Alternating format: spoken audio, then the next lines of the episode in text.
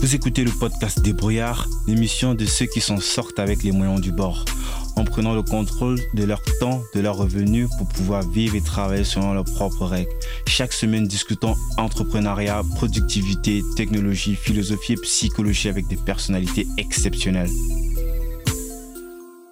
Pour ceux qui écoutent pour euh, la première fois, si ce podcast est quelque chose qui vous plaît, alors je vous serais très reconnaissant d'en parler autour de vous, de vous rendre sur Apple Podcast ou toute autre application de podcast de votre choix et me laisser une évaluation.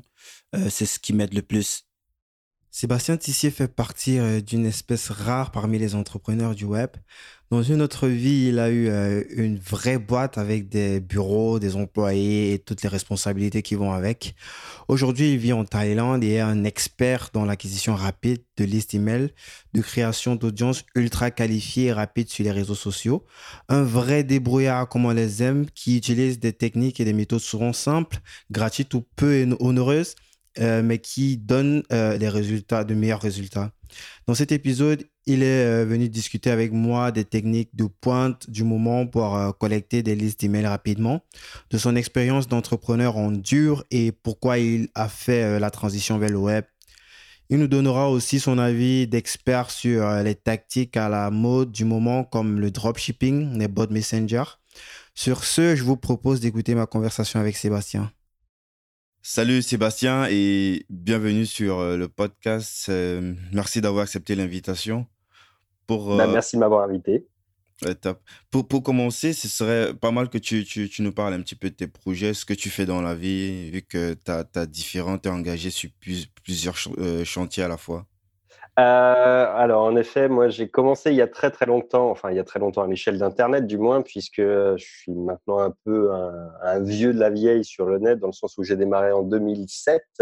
J'ai démarré avec des blogs, après un peu d'affiliation, après j'ai testé beaucoup d'autres business models, et puis euh, depuis maintenant euh, 3-4 ans, je sévis notamment sur Black Hat Marketing, et puis euh, à titre perso, un peu sur des projets qui sont liés à l'expatriation, puisque moi je suis parti de France en 2010 et que je vis en Asie du coup euh, à temps plein depuis euh, depuis euh, depuis 2010. Donc voilà un peu ce sur quoi les gens peuvent me trouver sur internet et ce sur quoi je produis généralement du contenu. c'est, vraiment intéressant parce que je pense que tu as deux chaînes YouTube. Tu as une chaîne personnelle où tu parles beaucoup plus de ces projets d'expat et l'autre chaîne qui est plus axée Black Hat. Ah, là où tu parles de tes prestations en fait sur Black Hat Marketing. Ouais, c'est ça. Vu qu'il y a beaucoup, beaucoup de contenu déjà sur YouTube qui parle de ça, on pourra revenir sur ça à la fin.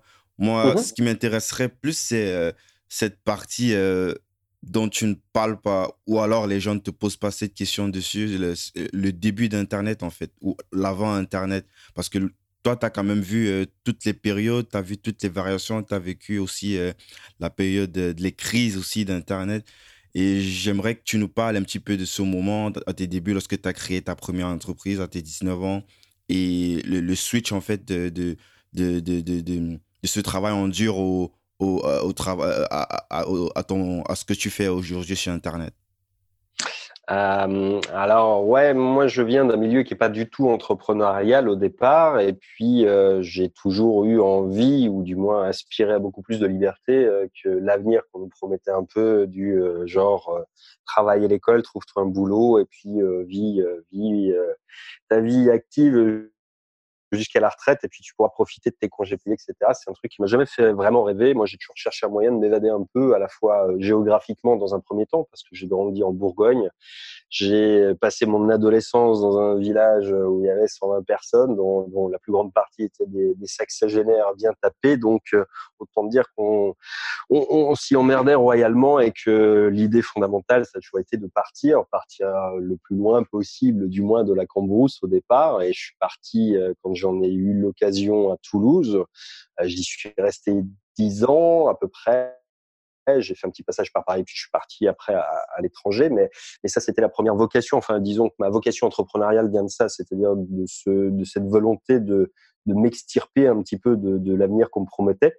Et puis, euh, la première boîte que j'ai créée, c'était une boîte, effectivement, à, 19, à mes 19 ans, enfin, 23, 19 ans, mais il y a 20 ans tout rond, donc j'étais un peu plus vieux, j'avais 23 ans, euh, ouais, 22, 23 ans. Euh, j'étais arrivé à Toulouse et puis par opportunisme, voilà, j'ai eu l'option de, récupérer des clients et donc j'ai créé une activité qui était à l'époque euh, basée sur sur de la prestation à destination des promoteurs immobiliers. Je bossais avec des agents co et on prenait des rendez-vous et donc j'ai fait grossir cette activité-là jusqu'à avoir au bout de sept ans, on a fini un peu avec une quinzaine de personnes, des salariés, avec tout ce que ça comporte de joie et puis de, problèmes à gérer quand tu as effectivement euh, euh aujourd'hui cette, euh, cette option. Enfin, c'est vrai que la, différence, et je pense qu'il y a plein de gens qui s'en rendent pas compte, mais créer une boîte aujourd'hui, c'est extrêmement simple. C'est-à-dire que finalement, il te faut un compte PayPal, un compte Stripe, un, statut, c'est réglé en un quart d'heure, une demi-heure en ligne. À mon époque, ouvrir une boîte, c'était une SARL ou un statut d'entrepreneur individuel. Il fallait, tu vois, arriver avec des billes sur la table. Tu voulais monter une SARL, il fallait 50 000 francs. Fallait que tu ailles voir un banquier pour qu'il t'ouvre un compte bancaire. T'avais pas PayPal, t'avais pas Stripe. Et tout ça, c'était un, un nid emmerdement incroyable parce que quand tu rentres dans ce truc-là, après, il te faut un bail parce qu'un banquier va te dire, OK, je t'ouvre un compte bancaire, mais il te faut une adresse, il te faut des bureaux. Donc, en fait, tu vois que la logique aujourd'hui, tout est tout très lean finalement, c'est-à-dire n'investis pas énormément de temps, t'as pas énormément d'engagement au départ, mais c'est vrai quand tu crées une boîte au départ, c'était extrêmement engageant. Moi, je me souviens toujours avec fébrilité d'avoir signé mon premier mon premier salarié parce que tu, tu, tu, tu, tu sais que ça va te coûter de l'argent, tu sais que tu vas avoir quelqu'un qui potentiellement bah, va te rapporter effectivement de l'argent aussi quand ça marche bien, etc. Mais que ça va gérer des, des implications qui sont euh, du social, qui sont de faire des déclarations, qui sont des responsabilités auxquelles tu n'avais pas forcément envie d'être confronté, parce que toi, tout ce que tu voulais, c'était un peu, euh, tu vois, faire ce que tu voulais, qui était de créer une activité, quoi, mais pas de devenir un espèce d'agent. Euh, de, de, recrutement ou de comptable. Et c'est vrai que bah, au fur et à mesure des années, tu t'aperçois que plus tu grossis, plus tu passes du temps à gérer des tâches qui sont sont pas ce, encore une fois, pourquoi tu voulais créer une boîte. Ce que tu voulais faire, toi, c'était voilà, c'était développer un business, c'était pas devenir comptable, pas passer ta vie à gérer des, des déclarations et puis tu as, des éléments qui sont voilà, les éléments au bout d'un moment tu en as un peu marre quoi tout simplement et ça explique un peu mon switch. Le switch il s'est fait pour la raison effectivement que j'en avais marre et puis surtout c'était la fin d'un cycle notamment dans l'immobilier et, euh, j'ai juste un peu anticipé la crise finalement. Et à partir de 2007, j'ai décidé effectivement, à l'époque c'était le Far West, de me lancer sur Internet. Mais on savait pas trop euh, ni quoi ni comment à l'époque parce qu'il n'y avait pas de mode d'emploi, il n'y avait pas YouTube, il n'y avait pas tout ce qu'on trouve aujourd'hui. Aujourd'hui, il y a trop de contenu. À l'époque, il n'y en avait pas du tout. Euh, tout le monde te riait au nez quand tu disais que tu voulais euh, bah, monter un truc sur le net. C'était l'époque en plus des startups. Il y avait la bulle qui avait explosé. Enfin, tu vois, il y avait tout un truc où, euh, où pour les gens, c'était c'était n'importe quoi. Et moi, j'ai été confronté deux fois à cette à cette remarque-là. C'est la première fois quand j'ai créé une boîte. Monde te dit, surtout quand tu viens pas de cette univers-là que tu vas te planter, que tu ferais d'aller bosser pour machin ou pour truc, et que tu vas te ramasser. Et puis, bon, finalement, quand tu reviens pas et que euh, mieux tu réussis, tu peux afficher ta réussite, bon, déjà, tu es content pour toi, puis tu es content un peu de montrer aux autres aussi que tu as pu le faire. Et puis, quand tu as cette, euh, cette partie-là que tu expliques que tu as arrêté parce que, parce que voilà, en as marre et que tu veux faire autre chose, bah, les gens sont encore une fois dans l'incompréhension de me dire, mais Internet, c'est quoi? C'est n'importe quoi ton truc. Pourquoi tu restes pas à faire ce que tu fais là? Ça marche bien, ton machin. Enfin, les gens, on, pense toujours un peu à ta place et, et jamais avec cette, euh, cette vision-là que le travail n'est jamais qu'une partie de ta vie et que c'est quand même pas mal d'essayer de faire ce qui te plaît. Euh, donc voilà, depuis cette période-là, bah, j'ai testé pas mal de modes d'emploi sur Internet. On en a créé un certain nombre aussi. On a testé des business models. Il y avait des choses qui n'existaient pas. Il y a des choses qui existaient déjà à l'époque. Le dropshipping, par exemple, ça existait, sauf que c'était pas un effet de mode comme maintenant, qui a un peu passé, ceci dit. Enfin bref, il y avait plein de choses à faire, plein de, il n'y avait pas de limite, en fait, à l'époque. Il n'y avait pas énormément de concurrence, mais il n'y avait pas non plus tous les outils. C'est-à-dire, moi, mon premier blog, je l'ai monté sur Dotclear, pas sur WordPress. Tu, tu l'as euh, monté sur quoi? DotClear. C'était un truc français, c'était le concurrent, euh, enfin le concurrent entre guillemets. Il y avait que, il y avait deux CMS à l'époque. Tu avais WordPress, mais qui était débutant. Et je me souviens uh -huh. quand j'ai fait des recherches pour savoir quel CMS j'allais utiliser, tu vois, euh, DotClear avait une option qui était géniale, c'est qu'on pouvait intégrer des vidéos. À l'époque, tu pouvais pas le faire avec WordPress, tu pouvais pas mettre une vidéo Dailymotion, par exemple, parce qu'on utilisait Dailymotion à l'époque. Enfin bref, wow. il y avait plein de. On parle du, du, du Moyen Âge, ouais, là quasiment. Enfin, à l'échelle d'Internet, c'est un peu ça. Ouais. Et c'est vraiment intriguant que, en fait, tu as fait quoi comme étude? Ça veut dire, à tes 19 ans, je suppose que ça veut dire que tu t'es lancé direct, quoi, dans... Tu as, déjà bossé en entreprise? Euh, alors, je me suis pas lancé à 19 ans. Encore une fois, c'est, je l'ai créé il y a 20 ans, ma toute première boîte, et j'avais 22-23. Moi, ce que j'ai fait en études, c'est un circuit court parce que parce que pas l'option de me payer des études longues et parce que j'y voyais pas forcément d'intérêt non plus. J'ai fait un DUT Tech de Co, donc un truc qui est quand même assez basique. Euh, j'ai redoublé ma terminale parce que j'étais un peu flemmard et parce que surtout je savais pas quoi faire après. Enfin, j'étais pas extrêmement motivé par les perspectives qu'on m'offrait. On me disait va à la fac, etc. Et j'ai pas trouvé ça euh, super abondant, donc euh, j'ai retardé d'un an ma prise de décision. Et puis à 22, ouais, donc ça nous mène 22, un truc du genre, quoi. Voilà, je, je suis parti à Toulouse, donc j'ai pas fait de grandes études effectivement.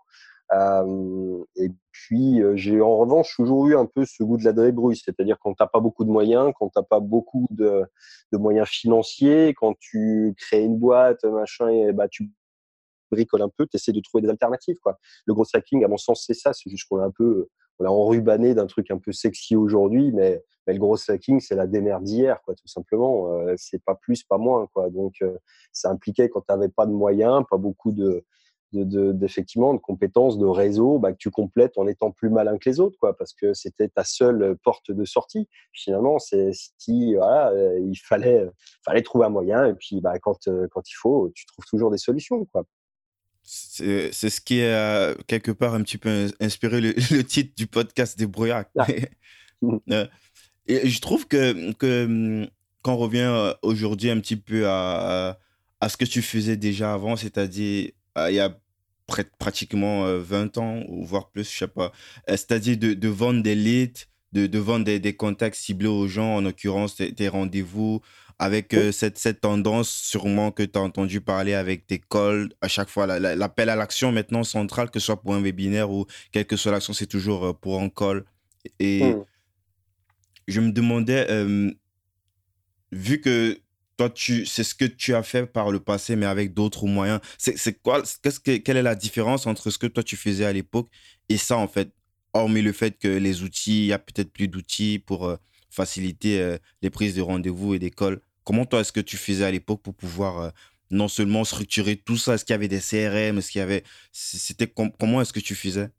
Alors, euh, pour répondre à ta question, je pense que la différence entre le phénomène qui est actuel, là, c'est que hum, c'est que ça répond à une des problématiques à laquelle on était confronté, c'est-à-dire que le cold calling est mort au profit d'autres outils et ce que les gens vendent beaucoup aujourd'hui, c'est du euh, c'est du, c'est du, c'est de l'appel à chaud, quoi. C'est des gens qui ont été, tu vois. Moi, ce que je faisais, c'était de la massification. On faisait de la prospection, c'est-à-dire à la place euh, d'une pub Facebook, puisque Facebook n'existait pas, encore une fois, tu passais des appels. Donc, en, réalité, nous, on avait des entonnoirs énormes que tu pourrais comparer à, je sais pas quoi. D'ailleurs, on passait un téléacteur, euh, ça passait 80 appels par jour, enfin 80 appels par heure, pardon. Ce qu'on entend par appel, c'est des numérotations. Alors, à l'époque, il y avait déjà des petits CRM, enfin non, non, il y avait des gros CRM qui coûtaient une blinde mais qui faisaient pas grand chose. Et comme à l'époque, encore une fois, euh, bah, j'avais pas les moyens de me les payer, on a développé un truc en interne. Enfin, on a développé. Je me suis emmerdé à faire un truc avec une base Access et équiper mon, tout mon réseau en fait avec un petit programme que j'avais codé en, en VB script euh, et en je sais plus quoi, enfin un truc euh, que tu compilais directement avec un outil. Tu sais coder Je faisais des non, non, je savais pas coder, mais j'ai toujours su me démerder. C'est-à-dire, euh, fallait aller chercher des morceaux de code. Enfin, tu vois, quand tu sais pas, euh, c'est un puzzle quoi que tu construis. C'est euh, c'est pas c'est pas à la portée de tout le monde peut-être, mais tu avais déjà un peu des sources. Tu avais les plus gros sources à l'époque où tu trouvais du contenu sur le net. C'était quand même, tu vois, les mecs qui avaient des forums sur le dev, sur des trucs comme ça. Donc, tu arrivais à te débrouiller. Enfin, faut comprendre une chose, c'est que c'est pas non plus démentiel quoi de, manipuler une base de données. Tu vois, c'est jamais des requêtes donc c'est pas c'est pas ouf. Le truc, ça faisait, euh, tu demandais en gros, j'avais euh, j'avais 10 postes qui étaient en réseau et chaque personne qui se connectait avait un identifiant machin, etc. Ça interrogeait une base de données qui était un, fichier access central et chacun se voyait euh, attribuer en fait une centaine de fiches et en fait ça affichait les infos. S'il prenait rendez-vous, il pouvait les qualifier, etc. une mécanique comme ça. Ça m'a demandé quelques mois de boulot parce que je suis pas dev. Ça demanderait sans doute, tu vois, une petite semaine à Julien, mon associé, maintenant pour me faire un truc euh, qui va beaucoup plus loin. Mais aujourd'hui, tu as même des scripts gratos qui te permettent de le faire. C'est exactement ce qui se fait aujourd'hui, en fait. Ce que tu racontes là, c'est ce qui se fait aujourd'hui exactement, que toi tu faisais il y a plus de, de, de, 15 ans déjà. Mmh, mmh. Sauf qu'il y a des CRM qui sont, qui, font, qui sont tout en un, qui font tout le process, mais toi, tu le fais un peu à la main, mais tu le faisais déjà quand même. On le faisait, mais moi j'ai été un peu précurseur dans ce domaine-là, dans le sens où euh, quand j'ai appris le boulot, tu vois, il y avait deux écoles. Il y avait les petites boîtes qui avaient, qui utilisaient le bottin, donc qui filaient le bottin au téléphone, qui devaient numéroter à la main, qui passaient les appels, et tu aucune espèce de tracking, de machin. Puis tu avais les grosses boîtes, genre Téléperf, qui étaient déjà quand même une énorme boîte à l'époque, Téléperformance. Et eux, ils avaient des CRM métiers, mais ça coûtait, je sais plus, genre 60 000 francs par poste. Enfin, en licence annuelle, c'était des budgets étaient complètement délirants, quoi. Et euh, ils avaient des PABX, des trucs. Enfin, bref, ça demandait des, des millions d'investissements, ce qu'on avait évidemment pas. Et donc, euh, bah, donc, on a inventé un système intermédiaire qui consistait effectivement à essayer d'automatiser au max. On s'est aperçu qu'en fait, ce qui posait le plus de problèmes, c'était déjà la saisie, tu vois, de numéroter. Une fois sur deux, les gens qui numérotent à la main, bon, déjà, ça leur prenait du temps. Et puis surtout, ils se plantaient une fois sur deux. Donc, c'était chiant. Et puis surtout, après, il n'y avait pas la possibilité, tu vois, fallait rappeler. Je pouvais pas reprendre un bottin et dire bon, je vais rappeler un tel, un tel, un tel. C'était pas possible. Donc, on a créé un système qui nous a permis de multiplier la productivité par deux ou trois minimum. Euh, les rendements ont explosé. Et puis, euh, et puis, ouais, ça a fait le job parce qu'on a pu tailler un outil qui était fait que pour nous. Parce que la plupart des CRM, c'était un truc, enfin, des usines à gaz, t'imagines un Excel dans lequel, eh bien, ça est censé s'adapter à tous les corps de métier. Tu avais des banquiers qui utilisaient ça, des mecs qui faisaient la promotion pour les, pour l'immobilier. Enfin, bref, c'était censé s'adapter à tout le monde. Et on a fait vraiment un truc qui était plus simple et qui était adapté à ce qu'on faisait. Donc, c'était pas, c'était un truc propriétaire. encore une fois, qui était fait avec des bouts de carton, quoi. C'est moi qui ai codé. Autant me dire que c'était pas du code très propre. mais bon, ça a fait le job, quoi. Ça fait le job, c'est le plus important. Et est-ce que, est-ce que tu avais des scripts d'appel bien affinés et calés comme ce qui se fait aujourd'hui avec des marketeurs américains comme Sam Owens ou Oh, ils n'ont rien inventé du tout. C'est la base du métier. La base du métier, les premières campagnes, les grandes campagnes de téléprospection, elles datent de Kennedy à l'époque de mémoire, je crois, où ils ont appelé quasiment toute l'Amérique un par un. Ils avaient des scripts d'appel extrêmement précis. quand moi j'utilise le terme, tu vois, je parle pas de téléprospection, mais de téléacteur. Parce que les téléacteurs, on leur demandait, on leur filait un texte, comme à un acteur, tu as filé un texte et tu leur demandes pas d'improviser, tu leur demandes de retranscrire le plus possible un texte qui est millimétré. C'est-à-dire, c'est vraiment un truc qu'il faut comprendre, c'est qu'avec une page A4, en fait, tout notre business, tout notre savoir-faire, il était concentré sur une page A4.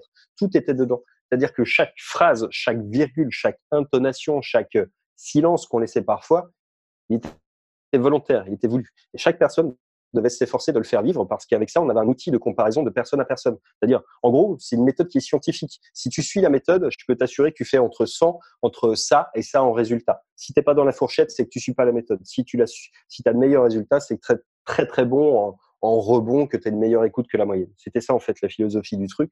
Donc, c'était ciselé vraiment euh, euh, au truc et c'était d'ailleurs le plus compliqué à faire admettre aux gens. C'est, tu vois, quand tu passes euh, des centaines d'appels par jour, quand tu répètes ce script euh, heure après heure, jour après jour, mois après mois, de ne pas dériver. Mais toutes les personnes qui ont toujours dérivé ont toujours, euh, tu voyais les courbes de résultats qui, qui, descendaient.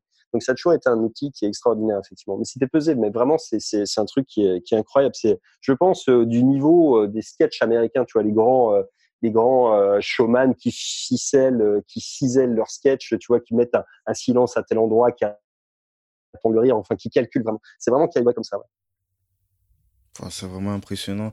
Et est-ce qu'il y avait euh, moyen à l'époque de, de, mesurer tout ça, d'avoir euh, des métriques euh, comme ce qui se fait avec Google Analytics pour savoir à quel point est-ce que tu étais Bien sûr. alors, on avait les métriques, c'était déjà, bon, on avait évidemment les numérotations. Ensuite, suivant l'avancée dans le script, tu avais un, un élément qu'on considérait comme étant un contact argumenté ou pas, c'est-à-dire suivant ce qu'il avait, suivant ce que le prospect avait entendu tu pourrais faire aujourd'hui la même chose avec une segmentation sur une vidéo en utilisant Facebook, par exemple, en fonction de la durée du temps de visionnage. Tu pourrais dire, voilà, le premier quart, euh, c'est la prise de contact, de 25 à 50%, c'est là où je vais lever les problèmes. Euh, de 50 à 75, c'est là où je vais faire la présentation de la solution. De 75 à 100, c'est l'appel à l'action finale. Tu vois, suivant en fait où les gens décrochaient, on, on, avait des métriques et donc on pouvait effectivement comparer, euh, comparer les téléacteurs les uns avec les autres et puis surtout de temps en temps mesurer la qualité des fichiers aussi qu'on avait. C'est vrai que si on avait trop de numérotation qui arrivait dans le vide, c'était pas bon. Enfin bref, oui, on avait déjà des tracking. Les stats, on les a à la main, euh, c'est-à-dire, enfin, c'est le logiciel du moins, le logiciel entre guillemets qui reportait ça. Lui, il savait combien de fois tu avais numéroté, il savait combien de temps tu restais en ligne. On tirait des moyennes un peu dans tous les sens et on savait exactement ce qu'on voulait savoir. Quoi. C'est vraiment impressionnant tout ce qui se faisait à l'époque euh, sans, sans tous ces outils qu'on possède aujourd'hui qui, qui, nous facilitent la vie.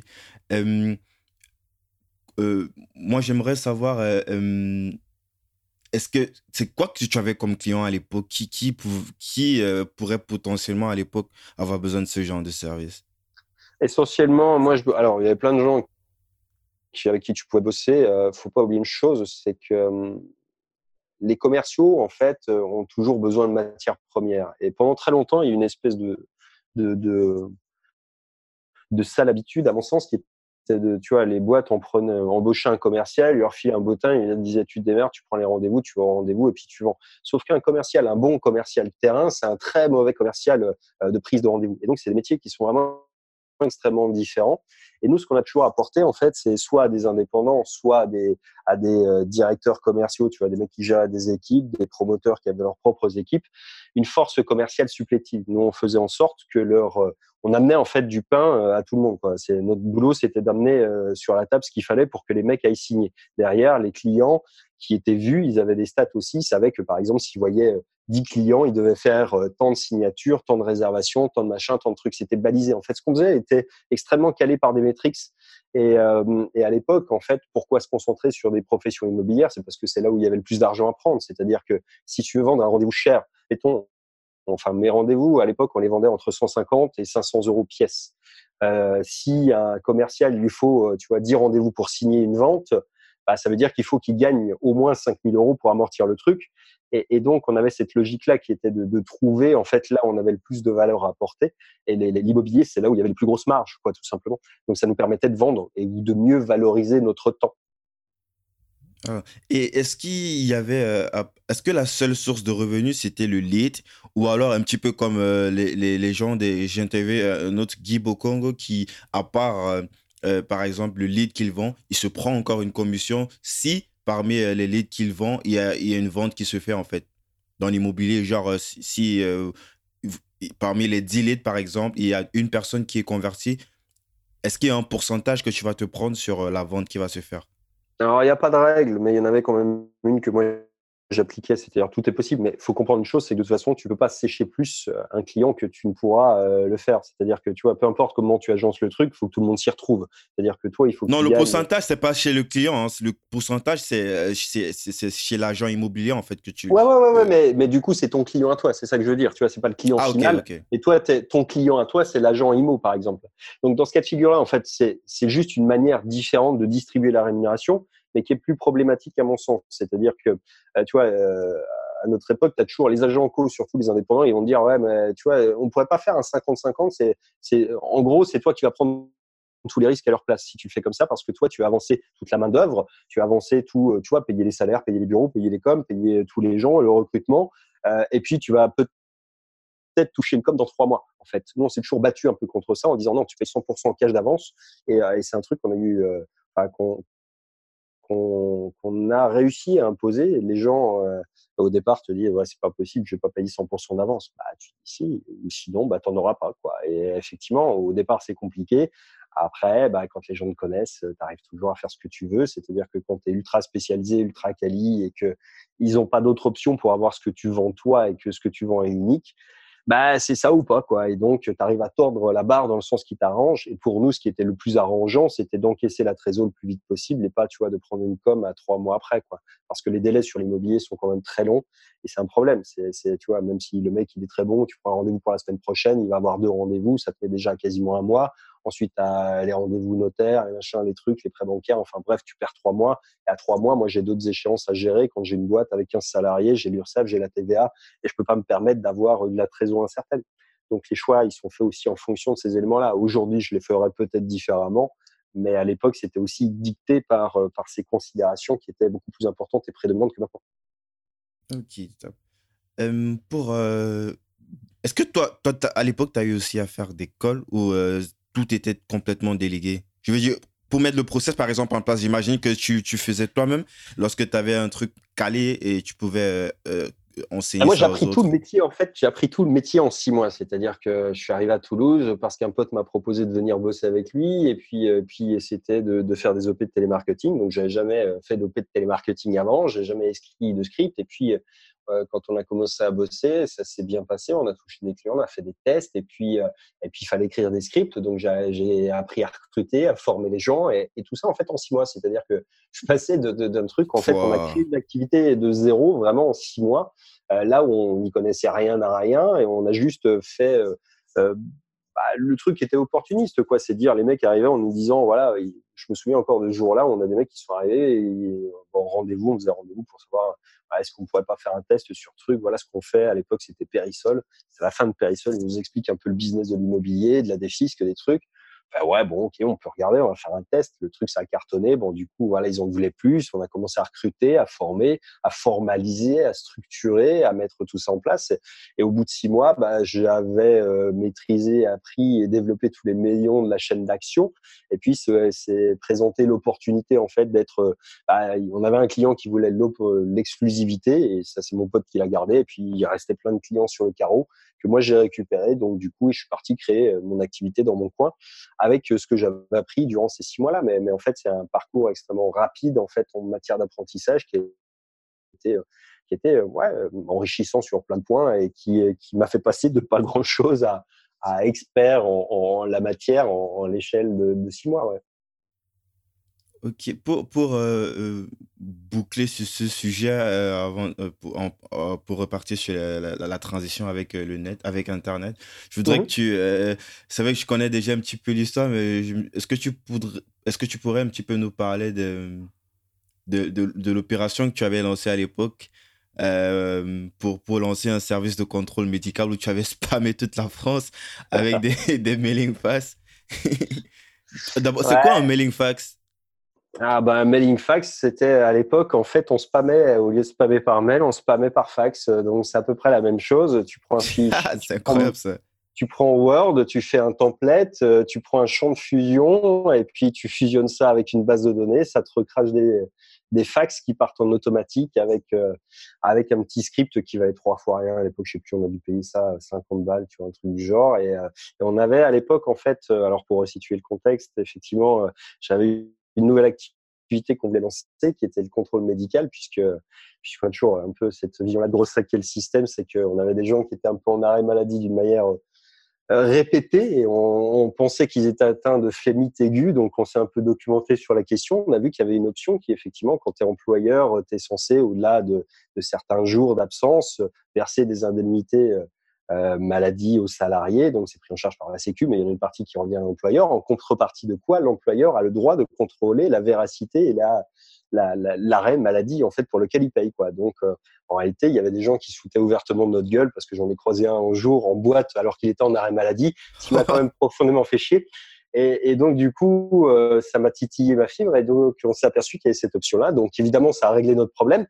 Et en bon, en bon chercheur de solutions, s'est dit que ce problème-là, il devait atteindre quand même un certain nombre d'autres euh, entreprises.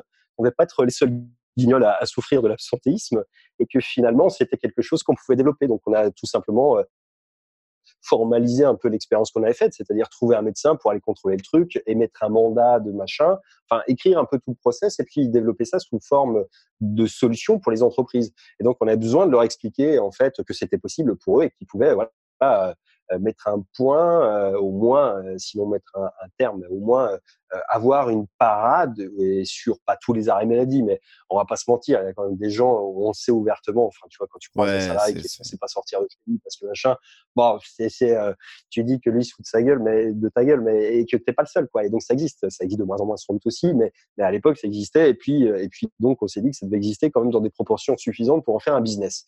Et, et donc c'est posé la question de savoir comment est-ce qu'on allait le promotionner le promouvoir. Et, euh, et encore une fois, aujourd'hui, ça serait simple, tu vois, tu mets une campagne Facebook, tu mets un truc, un machin. À l'époque, c'était pas possible, il n'y avait pas ces types de trucs-là. Donc, euh, donc, on a fait ce qui était le plus cohérent avec la cible qu'on cherchait à atteindre, c'est-à-dire évidemment, les grosses boîtes, elles avaient des procédures, euh, les, tu vois, ce qui était notre cœur de cible finalement, c'était des petites boîtes qui leur ressemblaient un petit peu, qui avaient des problématiques euh, identiques, qui n'étaient pas forcément documentées, où le, le, patron, tu vois, il allait réagir un peu comme moi d'une manière épidermique et que, que, que voilà, c'était facile pour nous de trouver cette cible-là en utilisant finalement le fax, qui était à l'époque l'outil qu'on utilisait tous. Et le premier truc que tu faisais le matin en arrivant au bureau, tu regardais les fax qui étaient tombés la veille, quoi. Et, euh, et, donc, on a un peu hacké le système avec ça en disant, bah voilà, on avait des forfaits téléphoniques illimités. La journée, ça nous permettait de passer des coups de fil en illimité. À l'époque, je sais pas, on devait dépenser, tu vois, on était un centre d'appel avec 15 personnes qui passaient leur journée au téléphone, ça nous coûtait 200 euros par mois, quoi. Euh, bon, c'est à l'époque, il y avait d'autres conditions tarifaires, machin, mais pour l'époque, c'était génial déjà. Ouais, ouais. Mais en plus, lui, on pouvait utiliser les lignes pour faire d'autres choses, donc on pouvait euh, envoyer du fax en voiture. Voilà, ce qu'on n'a pas à manquer de faire. Donc, quelques centaines de milliers, je sais plus combien on a envoyé. On a reçu un jour la facture détaillée, puisqu'ils ont envoyé les factures détaillées, mais pas pour nous demander un supplément, juste pour nous donner le détail des coms. C'est la facture, elle est arrivée dans des boîtes de ramettes de papier. C'est des les, les, gros cartons où tu mets 4 ramettes, je crois, ou un truc du genre. On a eu quelques-uns qui sont arrivés comme ça. Bref, ça nous a fait rigoler gentiment, mais, mais ça a eu effectivement comme effet de pouvoir lancer facilement, effectivement, une, une activité euh, complète avec avec pas grand chose, quoi. Et avec 50 balles, euh, qui était le, coût d'acquisition du logiciel. Les fichiers, on les avait, on scrapait déjà comme des porcs à l'époque. Donc, euh, donc voilà, on avait déjà un peu tout, tous les prérequis et, on a envoyé méchamment du fax ouais, jusqu'à jusqu'à plus. Mais il y avait vraiment, il y avait quand même du résultat, j'imagine, vu que tout le monde avait euh, pratiquement un fax, il y avait quand même un taux, euh, surtout qu'ils pensaient pas forcément, euh, ils se voyaient pas forcément spammer, j'imagine. Non, c'est ça, c'était pas, c'est pas du spam. Alors, tu as toujours des gens qui vont chouiner, qui vont travailler des trucs. Bon, bref, il y a. Bon, c'est quelque part du spam puisque tu l'envoies à des, des, dizaines de milliers et de milliers de personnes, donc. Sauf que eux, ils savent pas que tu l'envoies à tout le monde. C'est ouais, plus ça, ou moins bah, Déjà, on les personnalisait. On les personnalisait avec le nom de la boîte, avec ce qu'on avait. Et puis de l'autre côté, il faut pas oublier un truc, c'est que la différence, euh, en fait, c'est pas du spam au sens juridique du terme, puisque la prospection commerciale est autorisée au niveau des particuliers. On n'aurait pas pu le faire au niveau des, des, au niveau des professionnels. Au niveau des particuliers, on n'aurait pas pu le faire. Ça aurait été du spam. On aurait été euh, euh, passible de tout ce qui concernait la CNIL, mais, mais, euh, mais là, en l'occurrence, ça fait partie de la prospection commerciale classique. Tu as le droit d'envoyer un, fax ou un spam. Ouais, si, euh, si, si euh, tu es dans le même. Si l'intérêt, euh, ce que tu proposes est cohérent avec la profession, normalement. Ouais, c'est ça, c'est okay. ça. Donc en réalité, c'était tout à fait pertinent, tout à fait les, dans les clous juridiques. Simplement, effectivement, on n'attendait pas que les gens nous appellent. Et puis derrière ça, on avait également un centre d'appel. Donc bon, ça nous a un peu aidé, effectivement, pour, pour attaquer un business assez rapidement. Quoi. Donc voilà un peu pour la petite histoire. Top. Euh, pour revenir sur la transition dans notre interview, tu disais que plein de personnes de, de cette époque-là, comme les commerciaux par exemple, ils sont restés dans, dans, dans, ce business ou alors ils sont repartis dans d'autres choses qui concernaient toujours euh, la vente. Mais toi, euh, tu, tu, es parti sur quelque chose de complètement nouveau, comme tu disais, Internet, parce qu'à l'époque, c'était pas aussi mainstream comme aujourd'hui.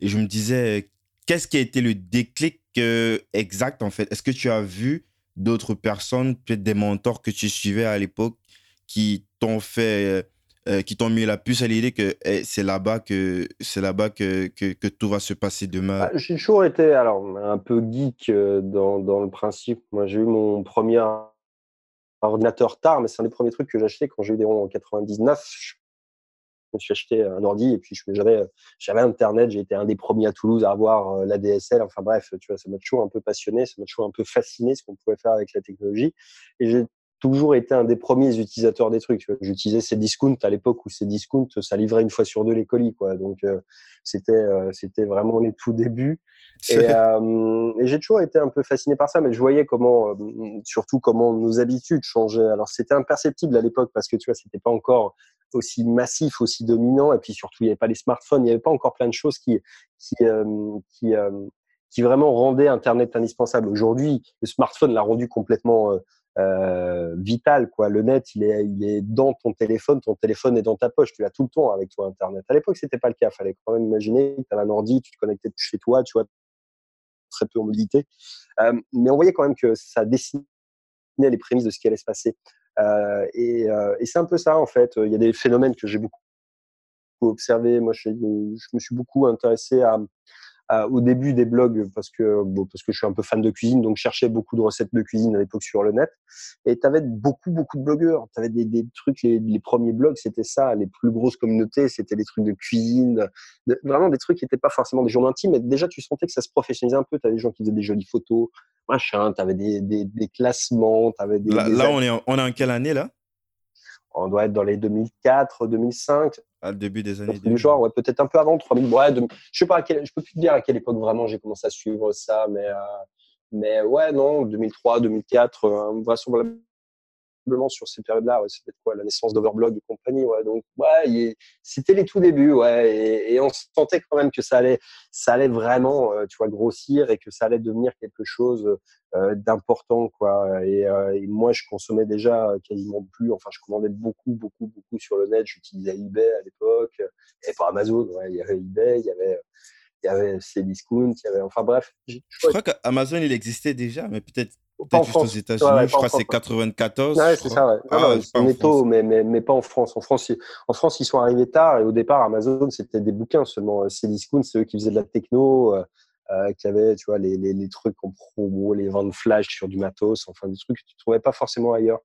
Euh, je suivais LDLC aussi au début. Enfin, ouais, bref, hein, des trucs qui étaient un peu comme ça. Et non, euh, à l'époque, moi, les seuls gens que j'avais un peu euh, approchés entre guillemets qui gagnaient vraiment de l'argent avec le net, c'était des mecs qui étaient dans, dans tout ce qui était des, des, sites de cul. Quoi. Là, il y avait vraiment des mecs qui faisaient des tonnes, des tonnes d'argent avec parce que c'était le tout début. Encore une fois, il y a des mecs qui faisaient euh, vraiment beaucoup, beaucoup d'argent. Mais euh... ouais, ça reste toujours euh, le, les, les, leaders. Hein. Ouais. Je, je, je, pense que c'est un monde qui est assez opaque, mais je, je crois qu'il y a tout un au-delà en fait du sujet. Je crois qu'il y a tout un système technique derrière pour euh, produire autant, autant de contenu et qui, qui convertit, qui, qui, produit beaucoup, beaucoup d'argent aussi. Ah, c'est euh, le mot-clé le plus recherché, quoi. Donc, en même temps, euh, c'est, euh, ouais, il y a du matos. Après, il y a beaucoup de concurrents. C'est là où j'ai pu observer les premières concentrations. C'est-à-dire que tu voyais, à l'époque, il y avait beaucoup de gens, des petits, en fait, qui, qui arrivaient à tirer un peu la panne du jeu. Et puis, au fur et à mesure du temps, il y a de plus en plus de concurrence, il y a de plus en plus de gens qui sont arrivés. Euh, et puis, euh, seuls les gros ont survécu parce qu'eux, ils se sont professionnalisés. Les petits ont disparu. C'est une théorie que j'ai défendue il y a deux ans en disant que ça serait pareil dans le dropshipping et dans tous les marchés, en fait, fonctionnent comme ça. Euh, C'est-à-dire qu'au départ, c'est facile, tu n'as pas beaucoup de concurrence, donc tout le monde y va parce que c'est le phénomène de la rue vers l'or, quoi, tout simplement.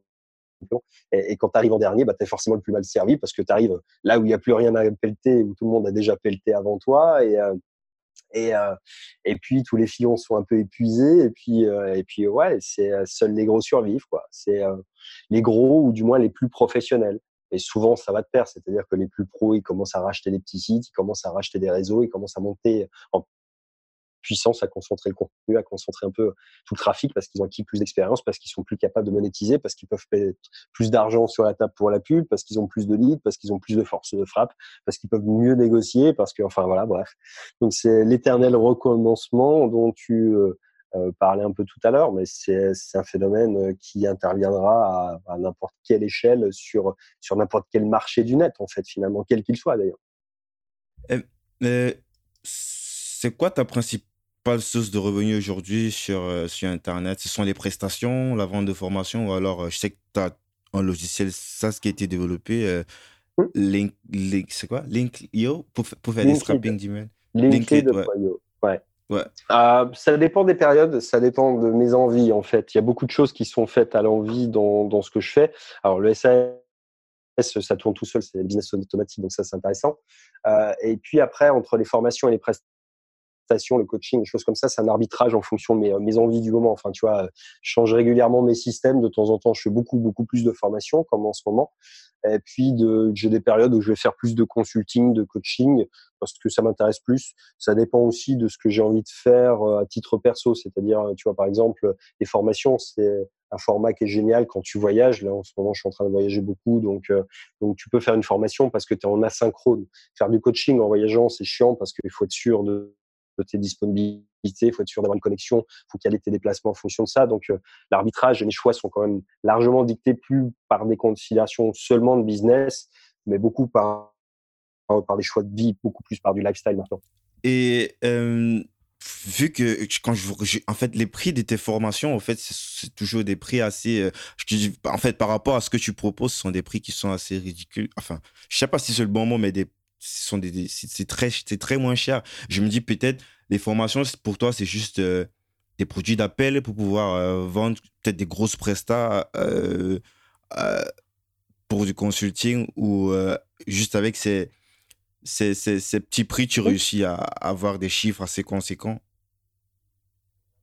Faut jamais regarder un funnel par son entrée, il faut toujours regarder un funnel par sa sortie. Justement. un petit prix, ça veut rien dire en fait. Ça veut rien dire du tout. C'est le principe, tu sais, tu prends, tu vas chez Leclerc, ils te font l'essence à prix coûtant. C'est pour une raison simple, c'est qu'en fait leur business model, c'est pas de gagner de l'argent avec euh, avec l'essence, c'est de gagner de l'argent sur ce que tu as dépensé ailleurs, sur enfin mille choses. Donc c'est les euh, upsells. Ouais, c'est les upsells, il y a ça. Après, tu peux upseller sur n'importe quoi. Tu peux avoir une vision long terme ou alors tu peux vivre des petits prix, c'est possible aussi quand tu fais des grosses quantités. Tu peux prendre le business model. Tout se rapproche finalement quand tu regardes bien, tu regardes euh, les business physiques et tu comprends un peu les, les, les mécanismes. C'est-à-dire, c'est soit effectivement tu as un business euh, qui est un business d'ascension et puis ton produit, c'est un produit d'appel qui te permet de d'upseller vers autre chose ou alors bah, tu fais un truc comme, euh, je sais pas, Lidl ou je sais pas quoi, là, un truc où tu gagnes petit, mais tu vas faire du volume d'une tellement manière importante que c'est extrêmement rentable aussi. Il n'y a pas de mauvais ou bon système. En réalité, c'est juste, il faut le regarder dans son ensemble et pas juste par, par un, petit coin. Euh, la seule considération, c'est que si je le maintiens, c'est que c'est rentable et que c'est suffisamment rentable pour que j'y accorde du temps et que c'est sans doute plus rentable que d'autres options que je pourrais choisir. Quoi.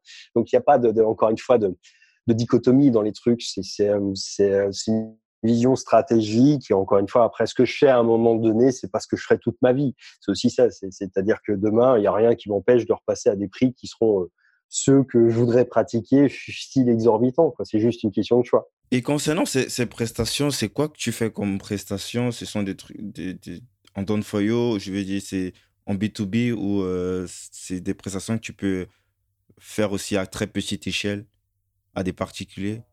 Euh, non, ce qu'on fait généralement, alors, déjà les prestats sont chers. Elles sont chères parce que, encore une fois, le temps est compté. On n'a pas énormément de disponibilité. Euh, tu vois, sur les trucs, si, euh, si je m'engage, c'est forcément pour des durées d'au moins trois mois parce que, parce qu'en deçà, tu as beau être un magicien dans, dans l'esprit des gens, il n'empêche que pour mettre des choses en place, avoir des retours, itérer, changer, modifier, retester de nouveaux trucs, faut du temps.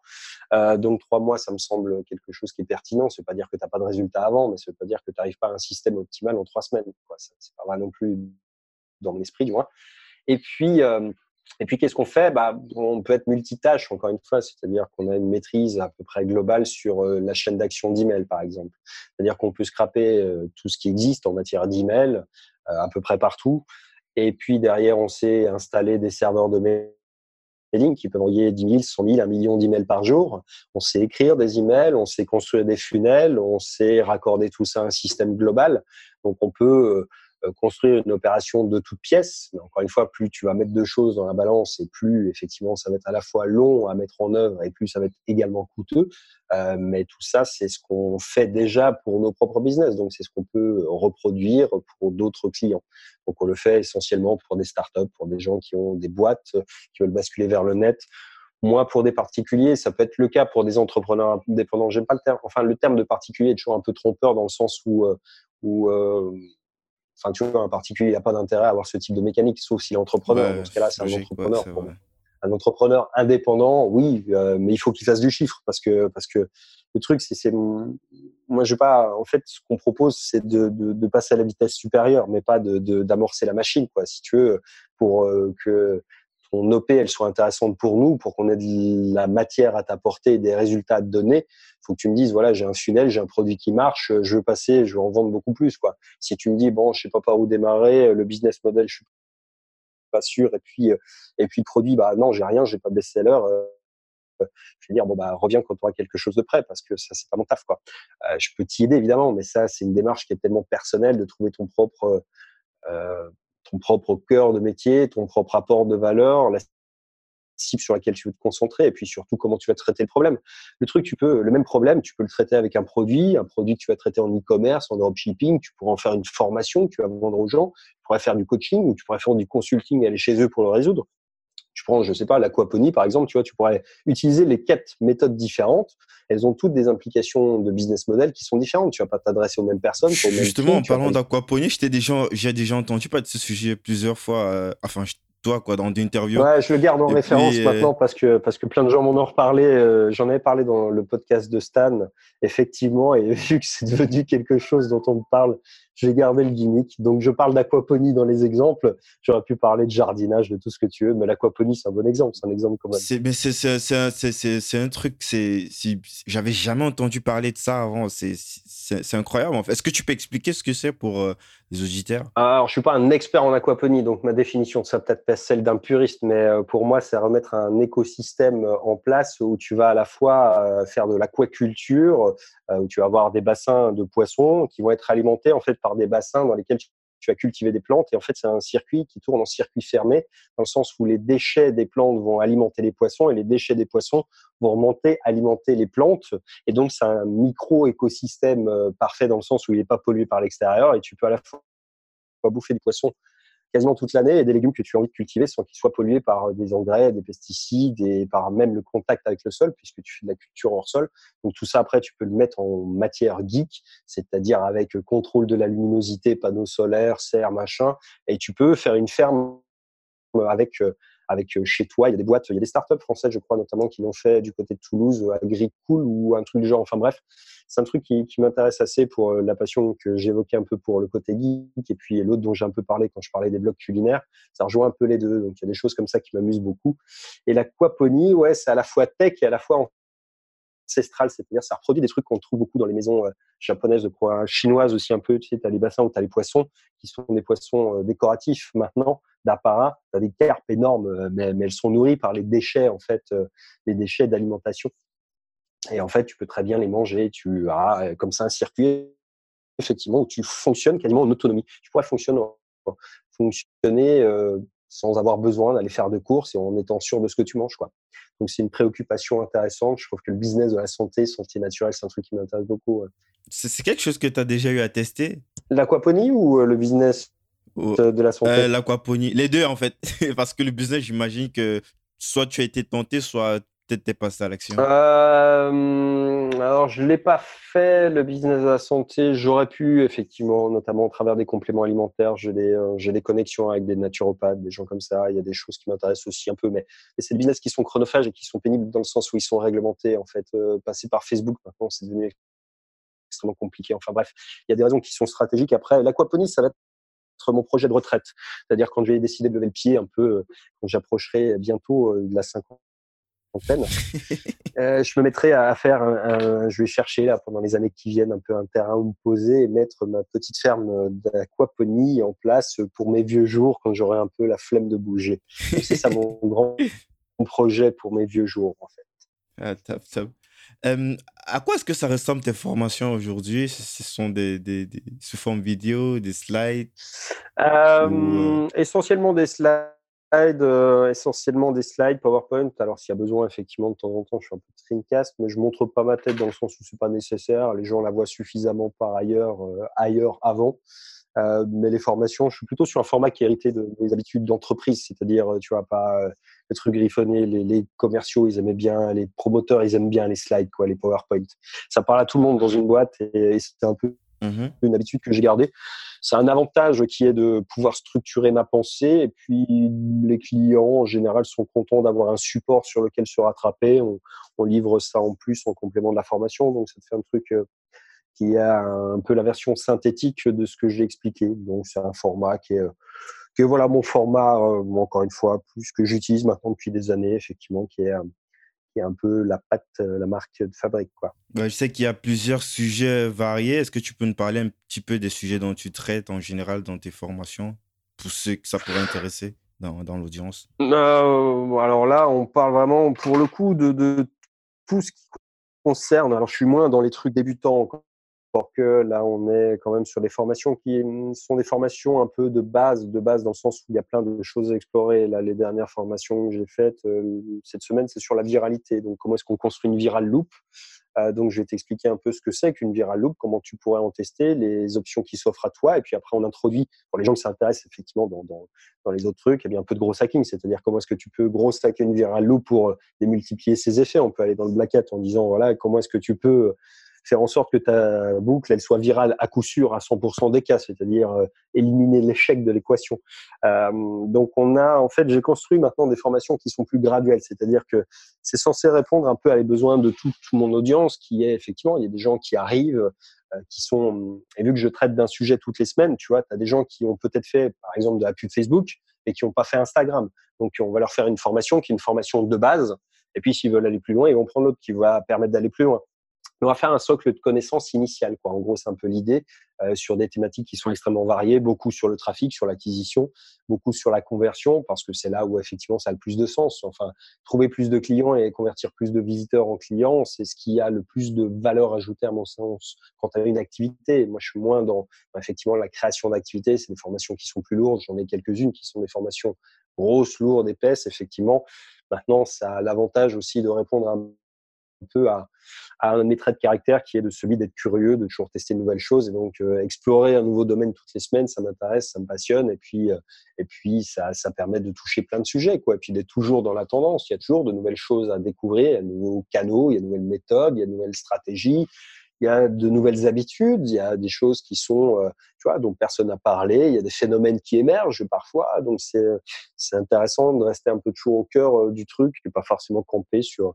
sur ses habitudes. Encore une fois, après c'est mon système, c'est pas, je compte pas un système plutôt qu'un autre. Le mien c'est ça parce qu'il me convient bien moi, c'est-à-dire que encore une fois, les gens qui me suivent euh, me suivent pour ce type de raison-là, parce que parce que j'ai toujours quelque chose de neuf à leur apprendre, parce que j'ai toujours des méthodes qu'ils n'ont jamais vues spécifiquement ailleurs, dans la plupart des cas. J'ai des trucs qui sont parfois un peu extrêmes, mais bon, voilà, ça ne fait pas toujours à tout le monde. C'est pas fait pour tout le monde, c'est fait pour les gens qui, aiment ce que je fais. Justement, pour rebondir sur ça, comment est-ce que tu découvres toutes ces techniques? Euh, C'est juste des tests, comme tu le dis, euh, ou est-ce qu'il y a des choses que tu, que tu as pu lire ailleurs, ou des mentors, ou je sais pas, est-ce que tu as des personnes, d'autres personnes chez qui tu te formes qui, euh, qui t'inspire ou c'est ce que comme ce que Stan appelle souvent le, le sexe des idées euh, le fait de croiser des idées qui n'ont rien à voir ensemble qui, qui produisent euh, ce, ce genre de tout ce que tu vends comme formation? Alors c'est un peu de tout c'est-à-dire que hum, je me forme assez peu en général. Je discute beaucoup avec des gens, alors parfois avec des clients, parfois avec des entrepreneurs, tu vois, et on parle un peu de trucs. Et par par association d'idées, en fait, parce que notre cerveau, il fonctionne comme ça, en fait, tu as des, des espèces de connexions neuronales qui émergent assez facilement sur des trucs où, en fait, quand tu as l'esprit tordu, tu es tordu jusqu'au bout. quoi, tu vois, c'est, Si tu me dis, ouais, mais tu pourrais faire ça, je vais toujours essayer de trouver un moyen de le faire différemment ou, de me l'approprier. C'est-à-dire que je suis, je suis un, très, très mauvais élève. J'ai horreur de suivre un truc qui est, qui est calibré. Alors, je suis bon dans, dans l'idée de synthétiser un peu les choses d'en faire un mode d'emploi, de le donner à mes équipes, etc., qu'on fasse des tests, qu'on essaye d'une manière différente. Et j'aime bien toujours, tu vois, avoir euh, un truc où je me dis, ouais, tu vois, euh, là, on pourrait le faire comme ça. Ouais, moi, si je le fais, je vais le faire comme ça. Puis derrière, je vais mettre la petite patte là, la patte bien grosse qui va bien aller. C'est, mais c'est, ça vient parce que j'en ai tellement fait, tellement vu que, tu vois, il y a des trucs que j'oublie parfois. Et puis de temps en temps, je tombe sur le truc. Je fais, merde, pourquoi j'ai pas pensé à ce truc-là? Ça va, je pourrais l'imbriquer comme ça, ce truc, et ça serait encore plus ouf. Et euh, ouais, c'est un peu l'avantage de l'âge et de l'expérience, je pense que tu accumules et quand tu restes dans, dans un secteur d'activité bien spécifique, tu vois, tu n'oublies rien. C'est juste que c'est un peu en retrait dans ton cerveau. Et il suffit d'une discussion de temps en temps pour que tu dises Ah ouais, merde, ça aussi, ouais. Et, euh, et ouais, ouais, je pense que. Non, je pense que c'est ça. Il faut juste avoir l'esprit qui est tordu jusqu'au bout. Tu as des gens qui ont l'esprit euh, carré, tu as les gens qui sont. Voilà, c'est un peu presque un trait de caractère, j'allais dire. Donc ouais, non, c'est pour moi tout ce qui est un peu gros sac Black Hat, c'est toujours chercher un peu. Chercher, quand j'étais jeune, je cherchais à être feignant en fait. Et pour être feignant, en fait, ça demande des trésors d'ingéniosité. c'est euh, fou ça. Chercher un moyen plus rapide, je crois que c'est un vieil, héritage de cette partie-là aussi. À l'époque, on ne pouvait pas automatiser beaucoup, mais aujourd'hui, on peut se régaler. Quoi. Donc, euh, donc ouais, non, il y a toujours un moyen qui est plus simple, plus rapide plus efficient. C'est-à-dire, souvent, les gens disent, on va faire ça, on va faire le plan en 99 étapes. Ouais, tu regardes le truc, tu fais, ouais, laisse tomber, pour les cinq premières, ça suffira. Tu fais un Pareto bien comme il faut, bien taillé, et tu vas économiser, tu vois, 10 jours, quoi. Donc, euh, donc non, ouais, faut être, euh, ouais, je sais pas, faut avoir ça un peu dans sa nature, sans doute, euh, aussi. Bah, c'est, tu as beaucoup parlé de, de dropshipping aussi, et je, c'est quelque chose qui est vraiment très mainstream, même si, ouais, il y a eu beaucoup de, de, de, scandale avec, euh, je sais plus comment il s'appelle, ce YouTuber qui a un petit peu dénigré ce, ce, business et tout, le business model en lui-même, pas, pas euh, la, légalité du business, mais plus le, le, business model en lui-même. Et est-ce que tu penses que c'est quelque chose que même si je sais qu'il y a de cela deux, trois ans pour des débutants, c'était quelque chose qui était pas mal pour, euh, pour se lancer. Est-ce que, c'est, est-ce que tu penses qu'aujourd'hui, est-ce que c'est quelque chose que tu pourrais encore conseiller aujourd'hui à des personnes qui débutent? Ah, Ce qu'il faut comprendre, c'est que quelqu'un qui débute, il va avoir un, défaut majeur par rapport à moi, c'est qu'il n'aura pas mon expérience. C'est-à-dire que euh, et c'est le cas pour tous les formateurs, c'est-à-dire que peu importe la méthode que tu vendes, tu vois, même la meilleure méthode, il n'y a, pas de formule à la fois magique pour faire des millionnaires. Il y a juste en fait des compétences que tu développes et que tu acquiers au fur et à mesure du temps. On ne construit pas un business euh, de zéro à un million en un mois. Et ceux qui réussissent à le faire, c'est juste qu'ils ont déjà fait avant un business à un million et qu'ils l'avaient fait en trois mois avant. Et avant ça, ils l'avaient déjà fait mais en six mois ou un an. Ce que je veux dire, c'est que ce principe d'itération qui te permet d'être meilleur et qui permet de t'améliorer dans le temps. Les débutants ont un défaut qui est majeur, mais c'est logique et c'est normal. C'est ce sur quoi on les met le moins en garde, c'est qu'il va falloir qu'ils compensent tout le manque d'expérience qu'ils n'ont pas. C'est-à-dire que si tu vois, tu me mets à côté d'un débutant et que tu me files la même méthode, il y a quand même plus de chances, si je m'y donne à 100%, que j'ai plus vite des résultats que lui ou de meilleurs résultats, mais parce que j'ai d'autres réflexes, parce que j'ai déjà fait plein de choses. Donc tout ça pour dire qu'il n'y a pas de bonne ou de mauvaise méthode. Le dropshipping, c'est pas c'est pas un mauvais un mauvais business model en soi. C'est, au départ, c'est un hack le dropshipping. Le dropshipping, c'est juste euh, comment est-ce que je peux faire pour pas acheter le produit, pour pas l'avoir en stock chez moi. Ah, je vais demander au mec qu'il l'envoie uniquement quand j'ai un client qui l'achète, quoi. C'est ça en fait le dropshipping. Donc le dropshipping, c'est pas un mauvais business model. Ce qui est mauvais, c'est en fait ce qui en a été fait, ce qui a été promu. Mais aujourd'hui, si tu veux te lancer dans l'e-commerce, le dropshipping, c'est une bonne solution de démarrage dans le sens où elle va t'éviter en fait de faire du stock. Ça, c'est un avantage indéniable. C'est aussi des inconvénients majeurs, mais disons que ça peut te permettre de te lancer si tu n'as pas suffisamment d'argent. Après ça, faut être conscient d'un truc, c'est que ça soit de l'e-commerce, puisque le dropshipping n'est jamais que de l'e-commerce c'est du commerce. C'est du commerce, c'est la même chose que du consulting, que du coaching, que de la vente de formation, que de la presta, que peu importe ce que tu vends, ça se vend toujours de la même manière. C'est-à-dire, tu vas créer une audience, tu vas créer une mailing list, tu vas apprendre à la relancer, tu vas apprendre à l'exploiter, tu vas devoir apprendre à faire de l'acquisition. Si tu es suffisamment bon en acquisition, n'importe quelle niche de n'importe quel dropshipping est attaquable aujourd'hui. C'est-à-dire, tu vois, tu as des mecs qui disent, ouais, c'est mort, il y a les colis pour chiens, les trucs. Non, si tu es bon en acquisition, tu t'en fous. Tu peux payer trois fois plus cher le client que n'importe qui. Tu vois, c'est ça en fait l'idée derrière ça. Et pour être bon en acquisition, bah faut être bon tout court. Quoi. Donc c'est pas un débutant qui va forcément être le plus à même d'y arriver, évidemment. Euh, et pour finir sur cette partie-là, ce que je conseillerais et ce que j'ai déjà conseillé moi, c'est de partir sur un endroit où il y a de l'argent. C'est-à-dire, aujourd'hui, il, il y a des gens qui ont beaucoup plus besoin euh, que Madame, euh, Madame Chombier d'un colis pour chien. Quoi. Ça va être une boîte euh, d'appui pour sa stratégie marketing qui est inexistante. Et une boîte, en fait, est capable de te filer 500, 1000, 2000 balles par mois si tu apportes de la valeur, évidemment, parce que c'est pas, pas un ticket de loto, mais tu vas être capable d'avoir un bien meilleur apport de valeur, de résoudre un problème qui est beaucoup plus important pour une boîte et pour lequel elle est une bien meilleure euh, un bien meilleur retour sur investissement. Tu vois, je peux expliquer la même formation, je peux la donner à un particulier. Si ce particulier, il, gagne 1000 balles par mois avec mes conseils, euh, et si je la file à une boîte et que les mêmes conseils, la même chose exactement, ça leur apporte 100 000. Évidemment que la boîte qui euh, gagne 100 000, elle va être plus à même de me donner beaucoup d'argent pour que je continue à bosser pour elle. Là où un particulier va me dire bon, tu m'as fait gagner 1000 balles, je peux t'en gagner, je peux t'en donner 500. Ce qui est normal, c'est l'échange de valeur qui est qui est conçu comme ça. Donc si tu dois trouver, tu vois, c'est un peu, ça rejoint un peu l'idée de pourquoi est-ce que j'ai choisi des commerciaux dans l'immobilier comme client au départ. C'est parce que c'est là où ça payait le plus, c'est là où il y avait le plus de besoins et où là où mes rendez-vous avaient le plus de valeur. C'est-à-dire que je savais que pour eux, une signature, ça pouvait rapporter 5, 10 000 balles. Et là, j'étais capable de leur vendre des produits beaucoup plus chers. Mais encore une fois, c'était le même rendez-vous. C'est pas plus compliqué à prendre qu'un autre truc, hein, un rendez-vous en défi. C'est juste que ça demande plus, euh, bon, faut les ciseler un peu, mais je veux dire, c'est la même mécanique, quoi. Euh, euh, et, c'est juste exactement la même chose. Donc pour un débutant, euh, un débutant, il va falloir qu'il se forme, il faut qu'il soit bon parce que l'argent tombe pas du ciel. Si on t'en donne, c'est que tu es bon quelque part ou du moins que tu es meilleur que la personne qui va t'en donner. Et, euh, et, quant au choix de la cible, moi je privilégierais le B2B parce qu'autour de toi, tu peux aller voir je sais pas, des commerces physiques qui sont tous en train de, de tirer la langue parce qu'ils n'arrivent pas à trouver de clients, parce qu'ils s'en sortent pas. Et puis, je leur proposerais de gérer leur, leur com sur le web, euh, d'une opération X ou Y, leurs réseaux sociaux, enfin bref, d'utiliser cette porte d'entrée-là, parce qu'encore une fois, un commerçant, euh, c'est rien, 500 balles pour lui, c'est enfin rien comparé à un smicard euh, à qui tu vas prendre 500 balles.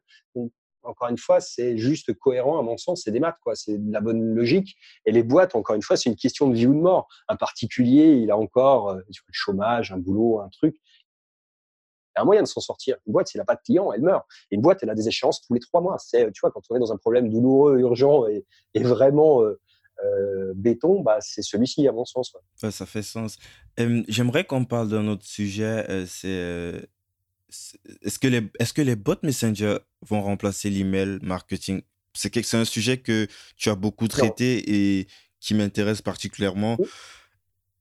Vu qu'il y a cette possibilité de, de, de comme avec euh, les emails, de, de, pouvoir constituer sa propre liste?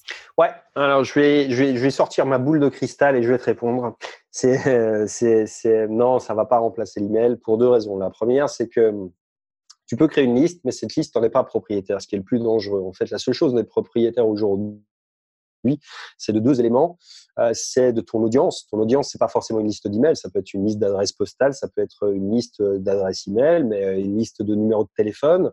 Euh, et surtout de la relation que tu as avec ces personnes-là. C'est-à-dire que tu vois, c'est pas parce que je te filme ma liste de clients que tu en tires un centime. Parce que ce qu'ils achètent, ce qui leur plaît, c'est ce que fait Seb. C'est pas ce que tu feras toi ou ce que quelqu'un d'autre ferait. C'est une valeur qui est, qui est différente. Donc, ça veut dire que c'est vraiment ça, en fait, qui est la, clé de voûte de ton business.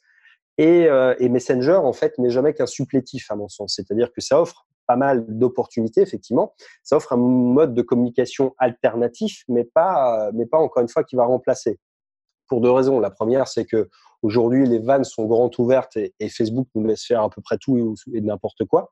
Ça va pas durer parce que encore une fois, là, je peux te l'assurer, et moi qui ai vu passer quand même quelques évolutions et quelques révolutions sur Facebook, tu peux être sûr et certain qu'un jour ou l'autre, il faudra payer pour envoyer des messages, euh, parce que c'est juste euh, logique. Il n'y a aucune raison qu'une boîte commerciale, tu vois, te laisse jouer avec son fichier euh, client, puisque, ou du moins prospect, ou du moins ce qui a le plus de valeur pour eux, c'est-à-dire leurs utilisateurs.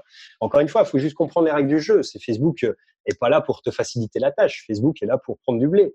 Euh, leur modèle de rémunération, c'est de faire en sorte de faciliter la communication entre leurs utilisateurs et les entreprises. Euh, et pour ce faire, ils te facturent. Donc, tôt ou tard, il faudra payer pour. Euh, donc, ça, c'est la première des choses. Et surtout, ils vont commencer, à mon avis, avant de faire biler, ils vont commencer par réglementer un peu le truc et virer un peu tout ce qui est emmerdant. C'est-à-dire que Messenger, c'est un peu comme l'email. C'est-à-dire, au départ, tu peux envoyer autant que tu voulais. Et puis, les filtres anti-spam se sont mis en place parce qu'ils ont commencé à, analyser qu'en fait, bah, ça ennuyait les gens. Ce qui ennuie les gens, ça les pousse à ne pas revenir. Et ça, c'est dangereux pour le business model. Encore une fois, mets-toi dans les ponts de Facebook et tu comprendras ce qui arrivera. Quoi. Donc, euh, ça va pas remplacer. C'est dangereux de penser que ça le remplacera. On a tendance une bonne opportunité à la fois pour capturer effectivement une liste de contacts, mais surtout, rien ne t'empêche de faire les deux. Tu peux demander l'email des gens depuis Messenger et créer un bot qui va te les rapatrier vers un autorépondeur et donc être propriétaire. Tu peux avoir le beurre, l'argent du beurre et, la fermière si ça te chante, juste et voir une vision stratégique. ok. Et euh, dans une vidéo, je t'ai vu, tu parlais de, du pixel de YouTube. Et puis, euh, tu insistais sur le fait que euh, autant le pixel de Facebook il est important, autant celui que tu vas installer par rapport à ta, à, ta chaîne YouTube, sur ton site, a de l'importance aussi. Je crois que tu as même créé une petite formation dessus. Une, une... Et puis, euh, je me demandais, euh, quelle est la différence en fait entre les deux euh? Il n'y en a pas vraiment, enfin, il n'y en a pas vraiment. Il y en a, c'est-à-dire qu'il faut comprendre une chose, j'en ai fait une parce que tout le monde connaît le pixel Facebook euh, et assez peu de personnes parlent. Alors le pixel YouTube, c'est pas vraiment le pixel YouTube parce que c'est raccordé à ta chaîne YouTube, donc il n'y a pas vraiment un pixel, mais tu as le pixel Google Ads, qui est anciennement Google AdWords, donc, qui lui te permet de traquer les éléments comme le fait le pixel Facebook. Sauf que comme tous les pixels, en fait, eh bien, si tu l'as pas installé, il traque rien. C'est-à-dire que si demain, en fait, tu t'aperçois que ton business il fait un million et tu dis putain, il faudra bien que je trouve un moyen pour monter à deux, euh, et si on passait sur la pub Google Ads ah ouais, mais, eh, tu n'auras rien traqué pendant ces deux années-là. C'est-à-dire qu'en fait, Google Ads fonctionne exactement comme, euh, comme Facebook. va pouvoir créer des audiences similaires, te permet de savoir qui a regardé quoi sur ton site. Et même, surtout si tu ne l'installes pas, enfin, surtout si tu ne l'utilises pas, c'est vital que tu l'installes aujourd'hui, même si tu l'utilises pas. Parce que dans deux ans, quand tu voudras l'utiliser, il sera gavé de data. Et ces data, c'est ton or à toi, c'est-à-dire c'est du pétrole. Et en fait, moi j'ai jamais fait beaucoup de pubs d'acquisition sur Facebook, j'ai toujours fait des lookalikes. mais tu as la même option sur Google Ads. Quand tu sais combien coûte un clic chez Google, tu peux te dire, et encore, on parle d'aujourd'hui, mais on parle dans deux ans. Dans deux ans, quand tu vas te réveiller en disant, putain, le clic, il est quand même pas donné chez eux. Si tu pouvais fonctionner qu'avec des, des, audiences similaires, tes coûts seraient divisés par 2, 3, 4, 5, 10 peut-être. Et c'est ça, en fait, qui est important comprendre, c'est que même si tu l'utilises pas, surtout si tu l'utilises pas, faut l'installer aujourd'hui, tu le mets, tu l'oublies, ça collecte de la data, ça te coûte rien, et le jour où tu en auras besoin, il sera prêt, il sera chaud, il sera bouillant ton truc. Tu pourras faire des audiences de gens qui ont vu la vidéo qui parle de dropshipping de ta chaîne, ou des audiences de gens qui ont vu 25% euh, de tel ou tel truc, ou qui sont allés ensuite après sur ta page de vente, ou etc. Donc c'est la même chose que Facebook, sauf que tout le monde l'oublie celui-ci. Et, euh, je trouve ça euh, bah, à la fois, c'est dommage. Mais là, tu parles, tu parles de Google Ads, tu parles de la pub sur Google. Et est-ce que, c'est, est-ce que tu peux utiliser ces mêmes éléments là pour euh, la publicité sur YouTube, sûr. en fait, Tu vas faire, en fait, c'est relié, c'est-à-dire la régie Google Ads. Dedans, tu as Google AdWords, enfin anciennement AdWords. Tu peux faire des campagnes textuelles sur Google, le moteur de recherche. Tu vas pouvoir faire des campagnes sur le réseau display, qui est le réseau de partenaires. Et puis, tu vas pouvoir faire des campagnes sur YouTube. C'est-à-dire, tu pourrais cibler les gens qui sont passés sur ta page de vente et leur montrer une vidéo avant celle de tel guignol que tu veux targeter, par exemple, sur YouTube. Euh, et ça, c'est possible. C'est possible si tu as 1000 pixels. Sinon, en fait, les gens, bah, tu vas pas pouvoir les retargeter. Tu vas être obligé de cibler en broad en disant, je vais vouloir cibler les gens de, par exemple, qui sont passés sur la chaîne de Sam Owens, t'en parlais tout à l'heure. Euh, et, ça, en fait, là, tu pourras cibler uniquement les gens qui sont passés sur ta page de vente, qui vont aller sur la page de, sur la chaîne YouTube de Sam Owens. Et moi, il y, a quelque chose qui m'a toujours intrigué sur toi. Je sais que tu, sais monter des projets, tu sais les faire croître rapidement grâce au growth hacking. Euh, ça, ne t'a jamais crottiné l'esprit de, monter un, plus gros business que tu pourrais euh, potentiellement revendre très cher euh, je sais que tu as déjà créé euh, un logiciel de growth hacking que tu exploites en abonnement, euh, qui fonctionne plutôt bien. Mais est-ce qu'il n'y a pas une envie de monter un truc où tu peux faire soit des, des levées de fonds de plusieurs millions et potentiellement revendre plus cher Vu que tu connais déjà un petit peu le business model des autres startups comme Airbnb et je sais pas trop le bon coin, tu pourrais potentiellement monter un truc que tu le fais rapidement grossir et intéresser peut-être des fonds qui pourraient euh, mettre de l'argent dedans et potentiellement euh, faire un gros truc quoi. Je sais que je sais que tu en es capable quoi. Mais est-ce que est-ce que ça te est-ce que ça te tente? Euh, Alors, je vais répondre à ta question. Il y a plusieurs choses. La première pour le business d'SS, c'est quelque chose qui m'intéresse, mais qui nous intéresse. J'ai un associé, Julien, qui lui est développeur. Lui, on le voit beaucoup moins parce que, bah parce que lui, il est au fin fond de la cave, là, il est en train de coder, il est attaché et il doit sortir quelques projets là rapidement. non, je plaisante, mais l'idée, c'est un peu ça, c'est qu'on a plusieurs, on a plein d'activités en fait qu'on ne montre pas forcément parce que c'est pas nécessaire sur les trucs, mais on a évidemment d'autres projets dans, dans, les cartons. Alors, l'idée après des levées de fonds, de faire des licornes, des trucs comme ça, c'est pas bon. Enfin, tu vois, c'est bien quand tu es dans un incubateur à Paris, que le réseau, le machin, le truc. Moi, c'est pas ma cam, c'est pas mon délire. Je suis un, lifestyle qui est différent et que j'ai pas envie de sacrifier pour autant. L'argent n'est pas tout dans le truc.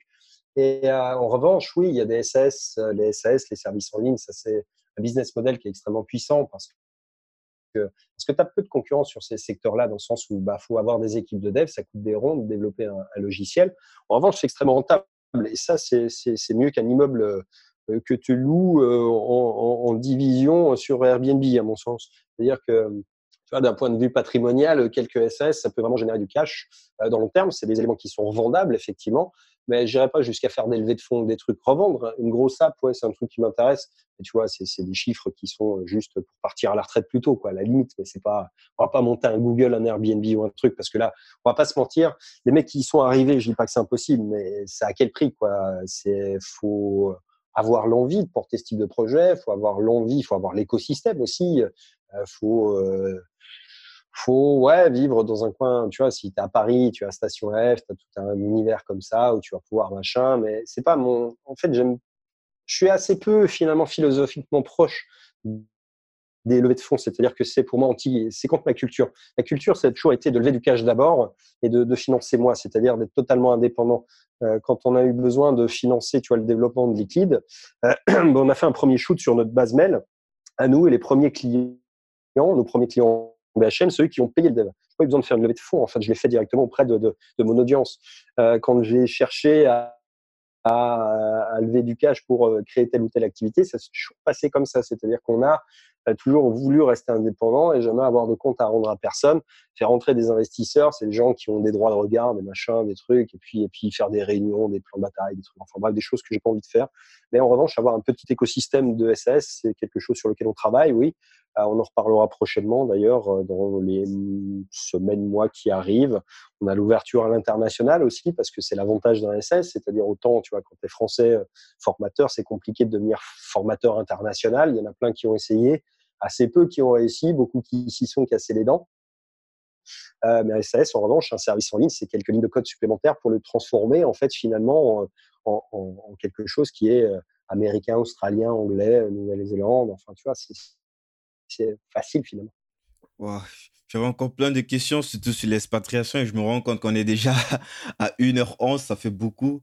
Ouais, bah on fera peut-être un deuxième épisode une prochaine fois. Alors, ouais, j'imagine bien. Et est-ce que quand même, tu as, un truc, est-ce que tu as une formation ou euh, quelque chose par rapport au sujet de l'expatriation pour, pour, ceux que ça pourrait intéresser? Ou est-ce que je pense, on peut déjà mettre le lien, par exemple, de la chaîne YouTube où tu parles d'expatriation. Peut-être qu'il y aura plus d'éléments là-bas. Ouais, ouais, je te donnerai un lien particulier. Je suis en train de préparer. J'avais fait une petite compte, je vais en faire une qui est un peu plus complète, encore une fois, parce que j'ai une vision des choses qui est, très particulière sur la question. C'est que c'est un peu comme l'entrepreneuriat. L'expatriation, c'est pas fait pour tout le monde. Il y a beaucoup de gens qui en rêvent, pas forcément toujours pour les bonnes raisons.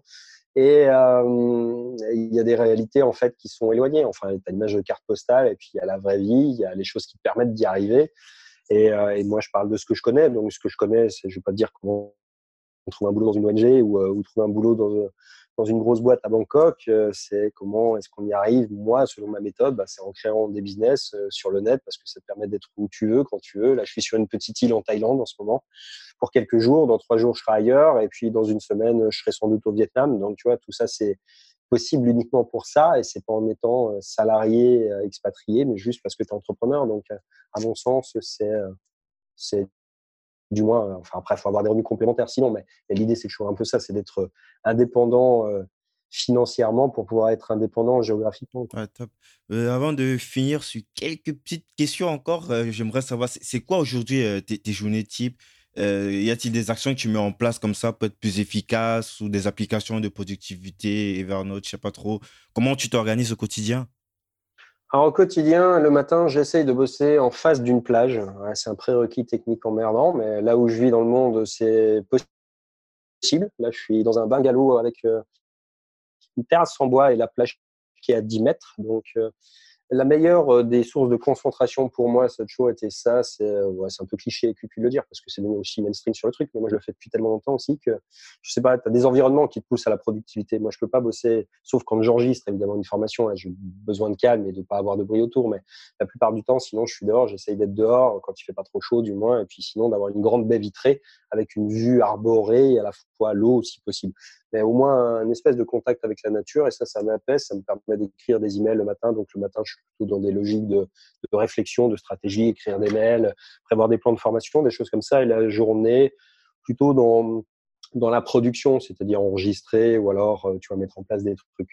Après, sur les journées, ça dépend. Euh, sur mon organisation, elle est variable. Ça dépend si je voyage beaucoup, si, euh, si j'ai des gros projets sur le moment, si je suis motivé, si je suis pas motivé, si j'ai une routine minimale qui consiste à être capable de produire trois formations par semaine et que je peux tenir tout le temps en, en bossant juste le matin. C'est un peu ça la philosophie du truc. Après, si j'ai d'autres choses à faire en parallèle, je peux monter à plus. Mais encore une fois, c'est n'est pas le temps que tu travailles qui est important à mon sens. Moi, je suis pas forcément un grand fanatique euh, de la semaine de 4 heures dans, dans le concept ou l'anglais, j'entends, mais tu vois, dans le sens où bosser 4 heures par semaine, c'est pas un truc qui m'amuse parce que moi, j'aime bien ce que je fais. Et pour moi, c'est pas emmerdant, quoi. Donc, euh, sinon, je m'ennuierais. Tu vois, je suis pas quelqu'un qui va passer sa, sa, journée, même si je suis à côté de la plage, je vais pas aller me faire dorer la pilule.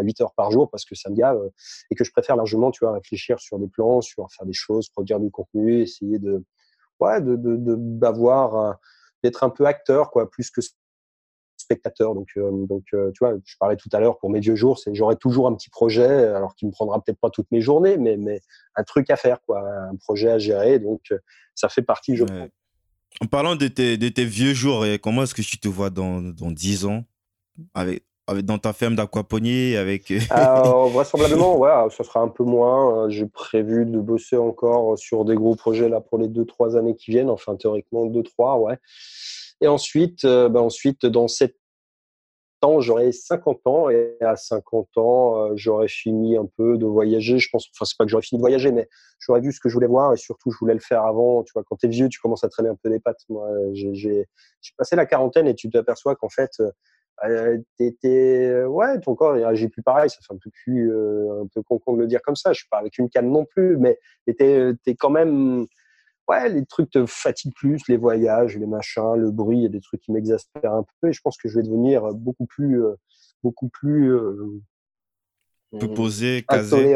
avec le temps. Ouais. Donc euh, les gens, le monde, la foule, ça, ça m'exaspère assez vite. Et je pense qu'avec l'âge, ça va pas s'arranger. Donc je pense qu'à terme, d'ici 7 ans, je me serais trouvé sans doute un petit coin reculé dans un endroit que j'aimerais bien, suffisamment pour y passer au moins la moitié de la semaine. Et puis que je ferai un peu d'aquaponie, un peu de net et peut-être un peu d'éco-resort ou un peu de trucs comme ça. C'est un peu ça. Est-ce qu'il y a un bouquin que tu, que tu recommandes souvent? Euh, tout dépend à qui et pour faire quoi. Euh, sur les trucs un peu. Ben, ce que tu offres souvent à Noël, par exemple, disons, que tu offres comme cadeau à Noël. Euh, je ferai assez peu de bouquins, mais parce que mes proches sont pas sont pas vraiment dans l'entrepreneuriat, ils lisent assez peu, donc du coup c'est pas forcément les bouquins que j'offre. Mais euh, non, qu'est-ce que je recommanderais? C'est euh, allez un qui m'amuse et qui est une référence pour moi, ça reste la pub scientifique d'Hopkins, euh, dans le sens où ça a cassé un peu. On a l'impression qu'on vit avec euh, la technologie et que l'AB testing, ça ah arrivait avant-hier. Et, et ce je crois qu'il n'y a pas de version en français Scientific Advertising. Je crois que c'est juste en anglais, je pense. Ouais, euh, de mémoire. Ah, attends, je vais en avoir une en PDF, je crois, moi, qui traîne, euh, qui a été traduite euh, de mémoire. Il faudrait que je vérifie. Je te ferai passer peut-être le lien si Est-ce que c'est légal si on met ça à disposition des gens? C'est bizarre. Bah, Celui-ci, il est tombé dans le domaine public, je crois, de mémoire, puisqu'il date, l'édition date de 1920, quelque chose, 23, je crois. Ah, Dans ce cas, je mettrai alors euh, le lien du, du PDF en, en, description pour euh, ceux qui seraient intéressés. Quoi. Ouais. Top. On vérifiera en cas. Mais ouais. D'accord. Et une dernière question. Qu'est-ce que tu ferais si tu n'avais pas peur? C'est une question qui pose souvent en interview chez Facebook. Euh, si j'avais pas peur, dans quel domaine? Si tu n'avais pas peur en général dans la vie, qu'est-ce que tu pourrais faire Peut-être des trucs fous, des trucs que tu pourrais oser comme ça je sais pas, peut-être te présenter aux élections, je sais pas. ça, c'est pas une question de peur. Euh, non, pas grand-chose. J'ai pas de phobie particulière, peut-être de certains insectes, mais bon, ça c'est un peu cliché. Non, après, euh, je sais pas. Je pense qu'avec l'âge, ça prend pas les peurs, mais mais euh, des zones de confort. Ouais, bon, zone de confort. Non, je vois pas vraiment. Il y a des trucs que j'ai vraiment appris à dominer un peu avec l'âge j'ai plus vraiment de grande peur pour longtemps, effectivement. Le fait de, voyager seul, le fait d'être parti à l'autre bout du monde, le fait de, d'être dans des environnements comme ça, ça t'ôte quand même un paquet d'inhibitions, je pense, et, et, ça te remet un peu les pieds sur ce qui est vraiment dangereux ou pas dangereux. En réalité, il n'y a pas grand, grand chose dans ce qu'on fait qui, est, qui doit être euh, un appel à la peur, quoi. Euh, sauf des trucs un peu débiles que je ferais pas, quoi. Mais si j'avais pas peur, je sais pas, je monterais en haut de la Burj Khalifa et j'escaladerais la flèche, là, euh, juste pour faire une vidéo que je mettrais sur YouTube en disant ça y est, j'ai pété les plombs. top, top. Euh, où est-ce que euh, on peut envoyer les gens qui veulent en savoir plus sur toi ou qui seraient intéressés par euh, l'une de tes formations ou, Presta? On mettra bien sûr les liens en description. Ouais, bah sur les chaînes YouTube, je pense, il y aura, il y aura, bah, si tu mets les descriptions, effectivement, il y a, il y a les deux chaînes qui, qui sont là un peu pour, pour montrer ce que je fais, du moins. Et, et oui, je pense que les chaînes YouTube, c'est ce qui est le plus pratique. Ok, top. Bah, Sébastien, j'ai un dernier truc pour toi. C'est un bouquin de Guillaume Declerc et Baudin qui, qui présente les secrets de productivité de 300 start mmh qui cartonnent. Peut-être tu connais, ça s'appelle La 25e heure. Non, non, je connais le nom, il me dit quelque chose. J'ai dû voir passer ça il n'y a pas longtemps, mais je ne l'ai pas lu, non. Ah, je pense que tu vas l'adorer. Je te l'enverrai. C'est vraiment quelque chose qui m'a. Euh, ça, ça m'a un petit peu. Euh, ça m'a secoué le cerveau en tout cas. Ok. Euh, merci Sébastien d'être passé. J'ai pris beaucoup de plaisir à échanger avec toi. J'ai surtout beaucoup appris et je pense que ça sera euh, le cas euh, pour les auditeurs de ce podcast. Bah, écoute, c'était un plaisir d'échanger avec toi également. J'espère que c'était pas trop long et ennuyeux dans le sens où, où j'ai beaucoup parlé de moi. Moi, moi, j'aurais continué. Hein. c'est juste que bon, on s'est dit une heure et je crois que je t'ai pris beaucoup de ton temps déjà. Moi, j'aurais continué à plein, plein de, de, de, choses intéressantes que tu as dit et qui pourraient même déjà aider de base beaucoup de personnes. Donc, je pense que c'est pas mal. quoi. Peut-être euh, s'il y a la possibilité, on pourra se faire un, follow-up, on pourra se, se refaire une autre. Euh, histoire de voir, par exemple, par rapport à l'annonce que tu vas faire dans les prochaines semaines concernant oh. tes nouveaux projets, quoi, de, de, voir un petit peu comment ça avance. Ok, bah écoute, avec grand plaisir, on pourra faire ça. Ça marche. Top, salut. eh bien, je te remercie. À bientôt. Ciao, ciao à tous.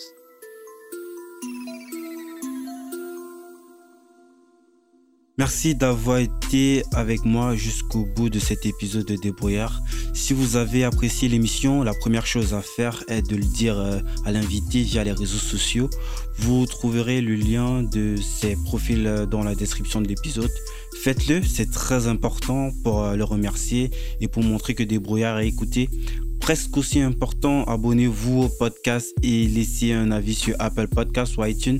5 étoiles de préférence, ça permet à Débrouillard de monter dans les rankings et d'être donc découvert par de plus en plus de gens. Toutes les informations pour euh, savoir comment vous abonner et ne pas rater les prochains épisodes sont sur débrouillardpodcast.com. Et à cette adresse-là, vous trouverez les informations sur comment me laisser les évaluations iTunes. Enfin, pour euh, ne rien rater, pour ne rien manquer des activités et des coulisses, vous pouvez me suivre sur euh, LinkedIn en cherchant Débrouillard. Euh, merci d'écouter ce podcast et à la semaine prochaine.